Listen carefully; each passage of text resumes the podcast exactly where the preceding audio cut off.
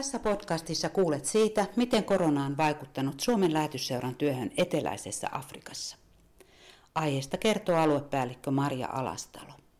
Ensin kerron lyhyesti siitä, minkälaista työtä lähetysseura tekee eteläisessä Afrikassa. Työalueisiin kuuluu kaikkiaan viisi maata. Nämä ovat Angola, Botswana, Etelä-Afrikka, Namibia ja Zimbabwe. Minä olen Sari Lehtelä. Angolassa lähetysseura vahvistaa kirkon työntekijöiden ammattitaitoa ja tukee diakoniatyön sekä talous- ja hankehallinnon osaamista. Raamatun kääntäminen vähemmistökielille tukee kirkon kasvua ja lukutaidon edistymistä. Kummityön avulla syrjäseutujen ja köyhien perheiden lapset pääsevät kouluun, saavat monipuolista ravintoa sekä turvallisen kasvuympäristön. Botswanassa lähetysseura tukee kirkon hallinnon kehittämistä ja henkilökunnan kouluttamista. Vaikuttamistyötä tehdään perheväkivallan sekä ihmiskaupan ehkäisemiseksi. Lähetysseura tukee myös työtä HIV-positiivisten syrjinnän ja leimaamisen ehkäisemiseksi. Etelä-Afrikassa lähetysseura edistää tasa-arvoa ja vammaisten oikeuksia. Myös sukupuoleen perustuvaa väkivaltaa torjutaan. Namibiassa lähetysseura tukee kirkon työtä hallinnon tehostamiseksi. Myös koulutusta ja musiikkityötä kehitetään. Syrjäytymisvaarassa olevien nuorten, erityisesti tyttöjen ja vammaisten, oikeuksia vahvistetaan. Zimbabwessa lähetysseura tukee kirkkojen neuvoston työtä kohti demokratiaa ja sovintoa. Työtä aitsorpojen ja muiden haavoittuvassa asemassa olevien lasten hyväksi tuetaan. Vammaisten ihmisten mahdollisuuksia terveydenhuoltoon, koulutukseen ja toimeentulon hankkimiseen edistetään. Jokaisella yllä mainitulla maalla on omat erityishaasteensa, mutta kaikkia niitä koskettaa ilmastonmuutos ja ne kärsivät jo nyt sen seurauksista.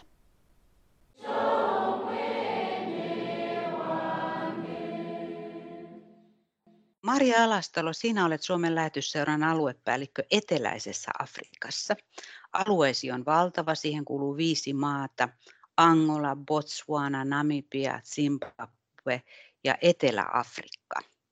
Täällä Suomessa me ei kovin paljon saada tietää tästä Afrikan koronatilanteesta, mutta semmoinen yleiskäsitys on, että Afrikka on päässyt tähän mennessä aika helpolla. Mutta kerro sinä, että minkälainen näkymä sinulla on tällä alueella, että minkälainen koronatilanne siellä on?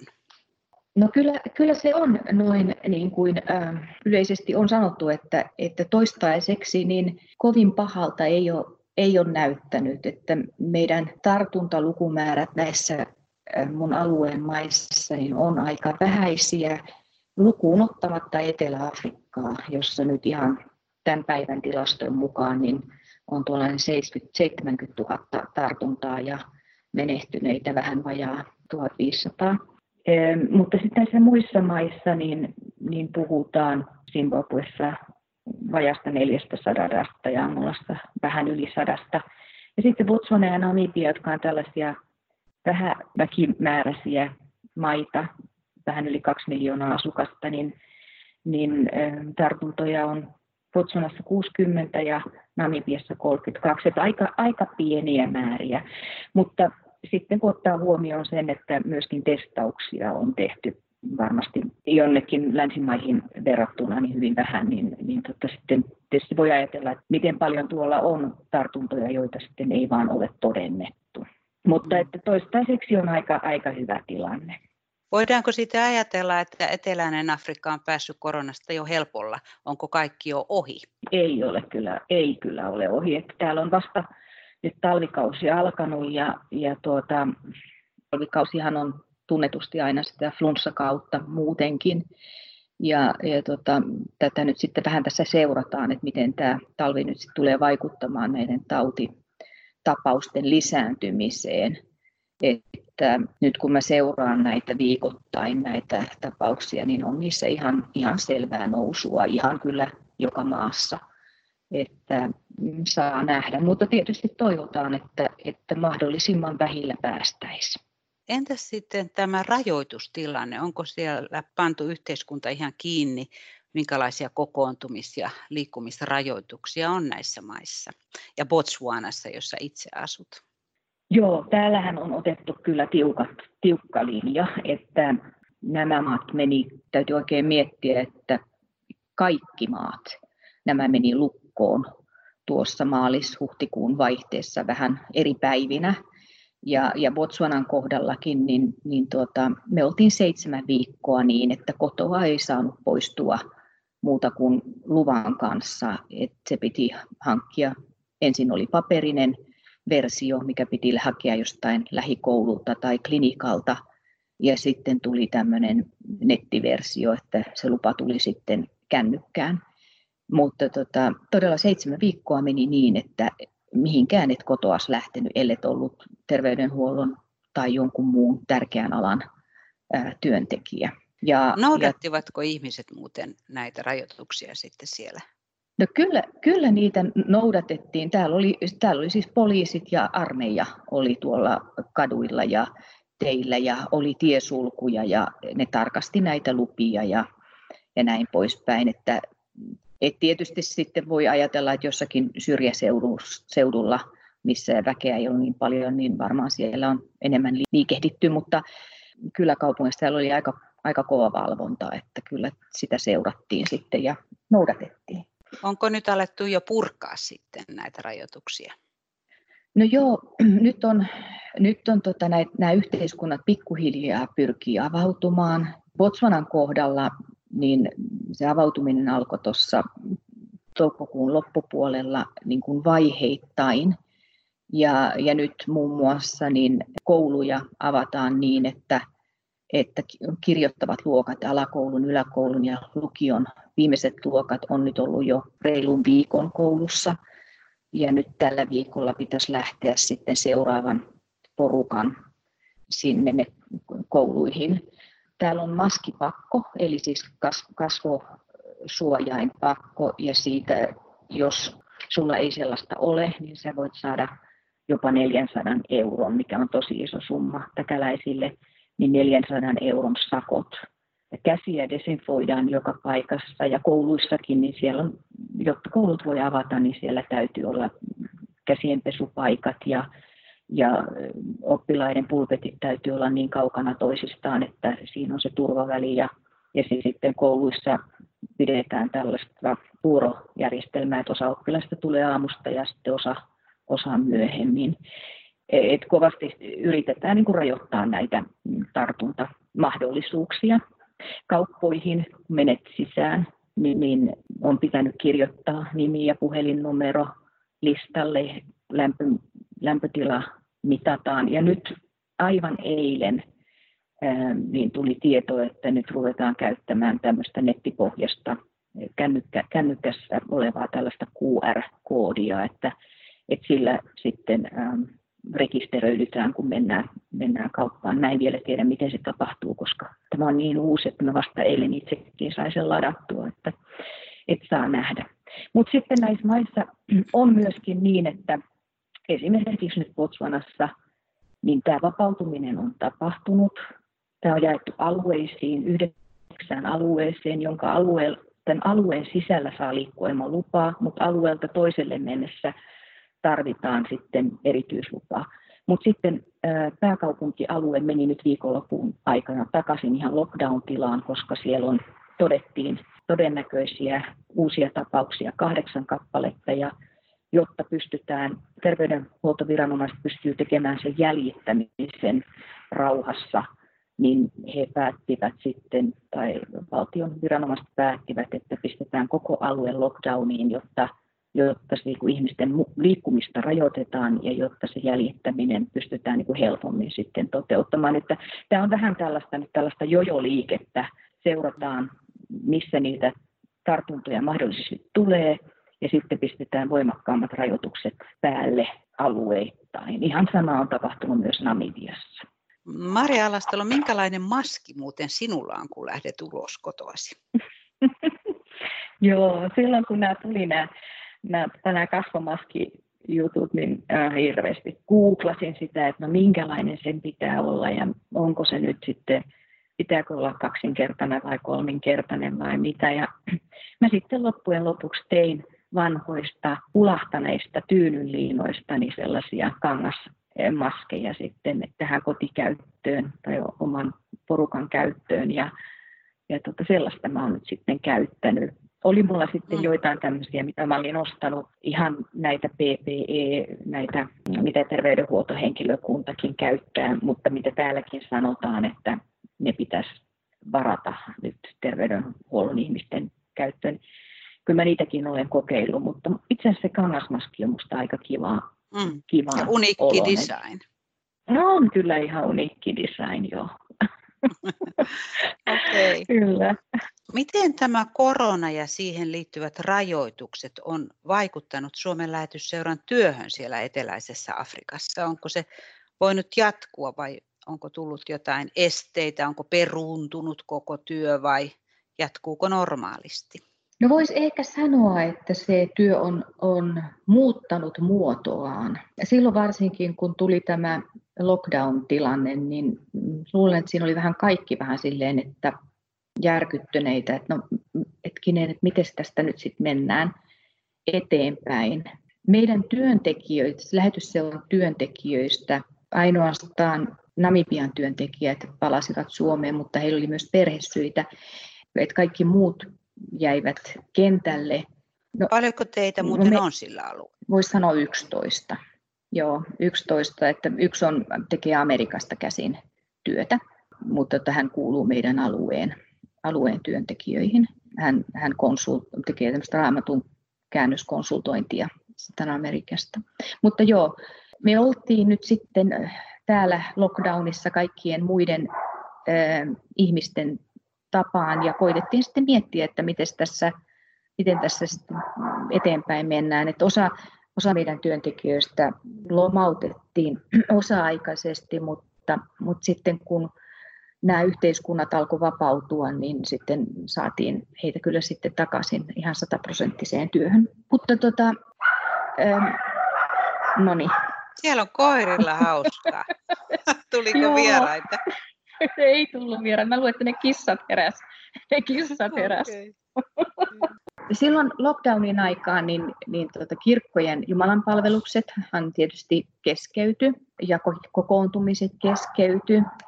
Mutta se, mikä oli aika kiva, oli se, että, että täällä otti ihmiset sitten ä, aika nopeasti käyttöön erilaiset Facebookin livestreamausmahdollisuudet tai jotkut kirkot käytti Zoomia ja, ja sitten WhatsAppia on käytetty todella paljon. WhatsApp on täällä sikäli kätevä, että se ei vie niin paljon, ähm, tota, vaadi tota nettiä niin paljon.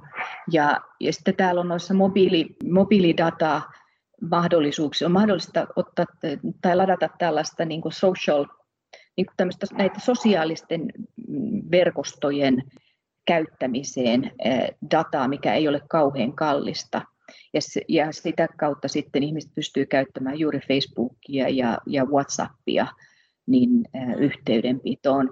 Ja ne oli semmoisia, mitä, mitä hyvin paljon sitten käytettiin tuona lockdown-aikana niin kuin tähän erilaisiin tarkoituksiin kyllähän kaikki meidän kumppanit ja, ja hankkeet on nyt sit niinku joutunut miettimään sitä, että no mitäs tässä nyt sit voisi tehdä. Meillä on yhtenä kumppanina tällainen kuin Luxa, mikä on Eteläisen Afrikan luterilaisten kirkkojen yhteistyöjärjestö.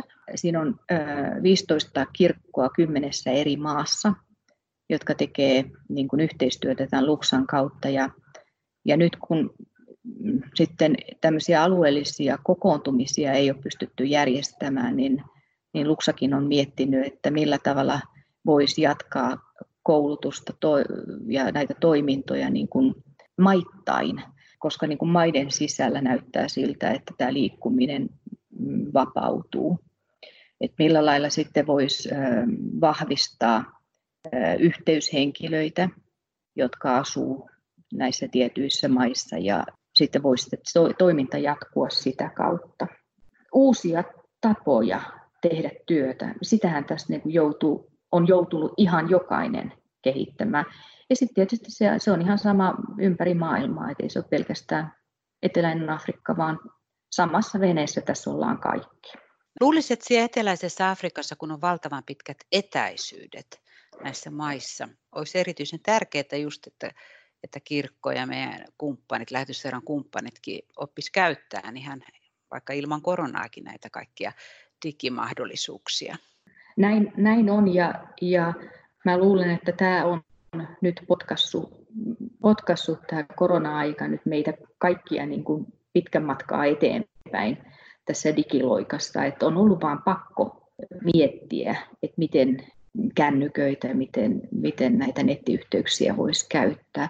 Mä kuuntelin radioa tässä yksi päivä ja, ja siellä sanottiin, että, Botsuan, että Botsuanassa se oli yli 60 prosenttia ihmisillä, ihmisistä, joilla on niin kuin jonkunlainen pääsy niin kuin nettiyhteyksiin. Ja musta se on, se on aika hyvä, hyvä mm. prosentti jo niin kuin koko mm, maan väestöstä. Että sehän ei tarkoita, että ihmiset pystyy välttämättä niin kuin googlailemaan kauheasti tai, tai jotain, mutta että jos siihen ottaa mukaan juuri tämän WhatsAppit ja sosiaalinen media, Facebookia käytetään todella paljon. Että mäkin seuraan Botswanan hallituksen ja Namibian hallituksenkin tiedotustilaisuuksia niin kuin Facebookin kautta, että, että se on kyllä hyvin yleisesti käytössä täällä. Ja ihmisillä mm. on varmaan varaa siellä ostaa semmoinen älykännykkä, jolla pääsee internettiin, vai, vai minkälainen siellä on se varallisuustilanne? Joillakin on, on, on no opiskelijat. Mä kerran kysyin tästä nuorilta, että, että hei, että onko kaikilla, kaikilla opiskelijoilla älykännykkä? Ne sanoivat, että kyllä, kyllä ne on, että, että onhan, niitä on halvempia versioita, tietysti sitten onhan näitä hienoja, mutta, mutta että kyllä varmaan ihmiset priorisoi pitkälti niihin näihin välineisiin. Jostain kehrätään kokoon sitä varaa, että saadaan hankittua se laite. Jätetään mopo tai auto ostamatta. No joo, no joo, kyllä. Maria Alastalo, onko sulla jotain semmoista erityistä kerrottavaa lähetysseuran työstä tai kirkkojen, kumppanikirkkojen työstä, mikä olisi sinua esimerkiksi ilahduttanut viime aikoina tai taikka sitten huolestuttanut? No se, mikä mua on huolestuttanut, on, tai en tiedä, että on no, huolestuttanut, ehkä semmoinen no joo, ehkä voi sanoa huolestuttanut, niin tämän lockdownin aikana täälläkin, niin kuin ympäri maailmaa, mutta täälläkin, niin tuo lähisuhdeväkivalta on, on niin kuin todella nostanut vielä enemmän päätään. Meillä on yksi kumppani täällä Botswanassa, joka tekee yhteistyötä muiden järjestöjen kanssa, jotka tällä, tällä saralla toimivat tietysti sitten valtion viranomaisten kanssa, mutta että he kertovat, että, että he, heillä oli aivan äärimmäisen kiireinen aika silloin, silloin kun tämä yhteiskunta oli, oli niin kuin suljettuna, että he joutuivat avaamaan turvakoteja pääkaupungin alueella ja sitten muuallakin täällä maassa. He sanoivat, että, että, että he teki ihan ympärivuorokautisesti työtä näiden lähisuhdeväkivaltatapausten parissa. Se on kyllä niin kuin todella ikävää ja todella huolestuttavaa ja ja kovasti täällä on ihan meidän työntekijöidenkin keskuudessa mietitty, että miten ihmeessä tähän asiaan niin kuin voisi puuttua tai miten, miten voisi olla auttamassa ja tukemassa niin näitä kumppaneita kuin yhteiskuntaa. Onko ne naiset, jotka sitten menee näihin tai pääsee näihin turvakoteihin vai naiset ja lapset vai ketkä? Naiset ja lapset ja oli siellä ollut kuulemma joku mieskin, mutta että enimmäkseen ne on naisia ja lapsia. Ja sitten eh, tämä kertoo tämä meidän kumppanin edustaja, että sitten myöskin että se ei pelkästään bot, niin kuin, mm, syntyperäiset botswanalaiset, vaan myöskin tuolta Aasian maista. Täällähän on paljon myöskin intialaisia ja pakistanilaisia tai tuolta jostakin Aasiasta väkeä, niin, niin tota, myöskin näiden kansallisuuksien edustajia oli sitten ollut siellä, siellä turvakodeissa. Onko tämä ihan tota muuallakin kuin Botswanassa, näissä muissakin maissa havaittu tällaista? On, Etelä-Afrikassa on, on, on havaittu ja ymmärtääkseni kyllä joo. Angolasta en, en ole, en ole niin kuin tältä saralta ihan kauheasti kuullut, mutta, mutta Namibiasta olen kuullut ja, Botswanasta Etelä-Afrikasta kyllä. Et meillähän on juuri tämän Luxan, mistä mä mainitsin, niin sen kautta y- yksi hanke, missä pyritään myöskin tämän, tämän alueen asioita tai teeman asioita niin kuin viemään eteenpäin. Et, et kyllä, mutta kyllä siinä työsarkaa on. Miten sä Maria Alastalo näet sitten tämän eteläisen Afrikan ja näiden lähetysseuran työalueiden eli Etelä-Afrikka, Angola, Botswana, Namibia, Zimbabwe tulevaisuuden? Miten työ tulee siellä jatkumaan ja minkälainen merkitys näillä kumppanikirkoilla ja yhteistyöjärjestöillä sitten on tulevaisuudessa koronan jälkeen? Se on tuota, hyvä kysymys. Siis tässä, tällä alueella on, tässä on nyt niin kuin, niin, monen, monen sortin maata. Että tuota, ja se vähän riippuu nyt, että miltä kantilta tätä asiaa katsoo. Nämä Botswana ja Namibia, nämä on maina sellaisia, niin kuin mä sanoin, hyvin vähän, vähän väkilukuisia, jotka niin kuin kehittyy aika lailla samaan, samaan tahtiin. Sitten tässä on tämä Zimbabwe, joka on aivan kaauksessa talouden kannalta, siis se maa hallinto ja talous on, on aivan sekaisin.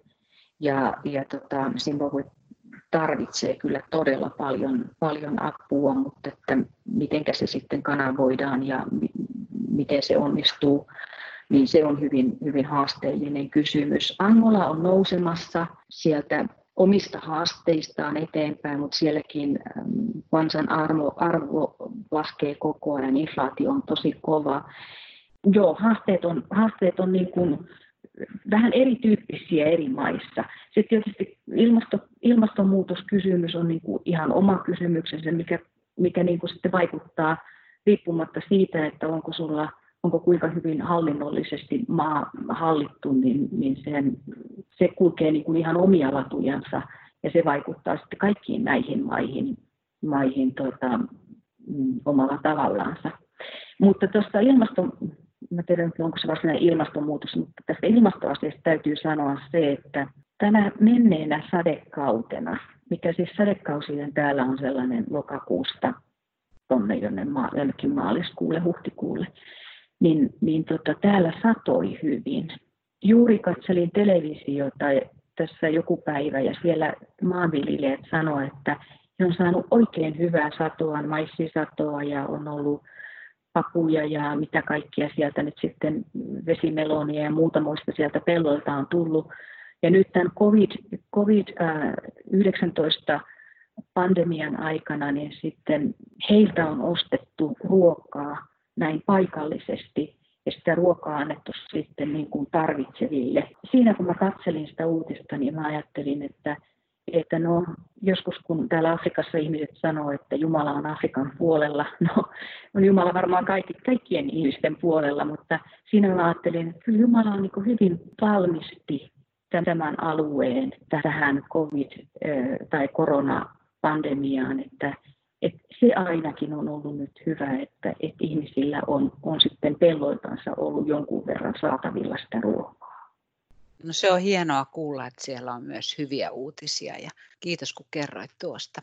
Vielä mm-hmm. kysyn tuosta Zimbabwesta, kun lähetysseuraan tukee siellä semmoista rauhanhanketta, missä yritetään justiin saada jonkinnäköistä järjestystä siihen mm-hmm. kaaukseen, niin Tiedätkö, että onko se työ voinut jatkua nyt koronankin aikana ja onko se mennyt eteenpäin jollain tavalla?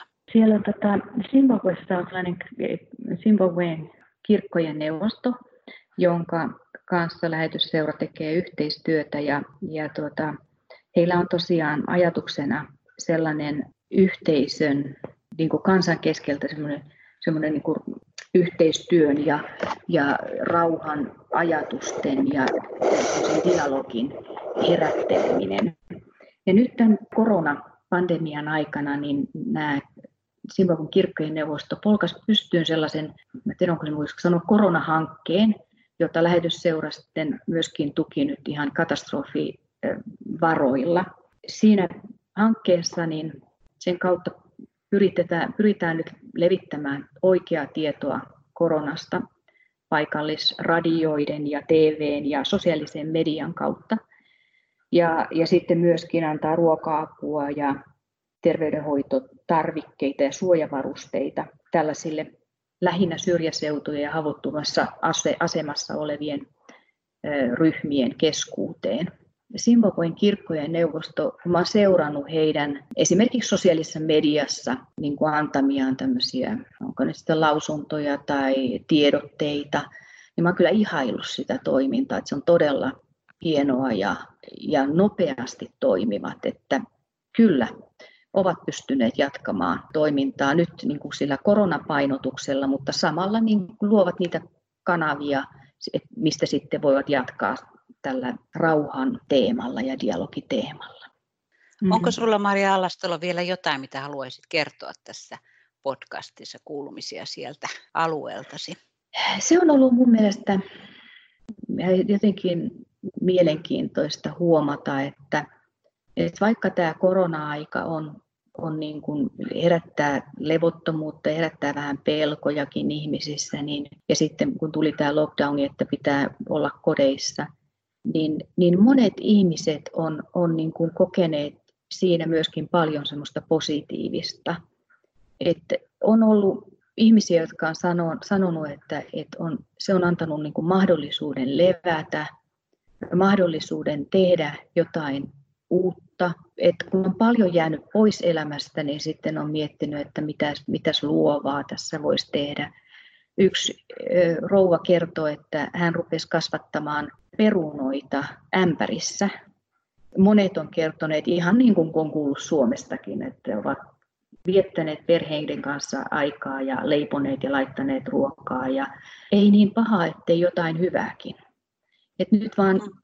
To- toivotaan ja, ja rukoillaan, ei pelkästään eteläisen Afrikan puolelta, puolelta tai kohdalla, vaan ihan koko maailman kohdalla, että, että tästä koronasta nyt päästäisiin eteenpäin ja eh, ehkä jotkut nämä hyvät asiat sitten jäisi niin kuin pysyväksi. Tähän on hyvä lopettaa. Kiitos Maria Alastalo tästä mielenkiintoisesta haastattelusta ja, ja siunausta sinne teille työhön eteläiseen Afrikkaan. Oh.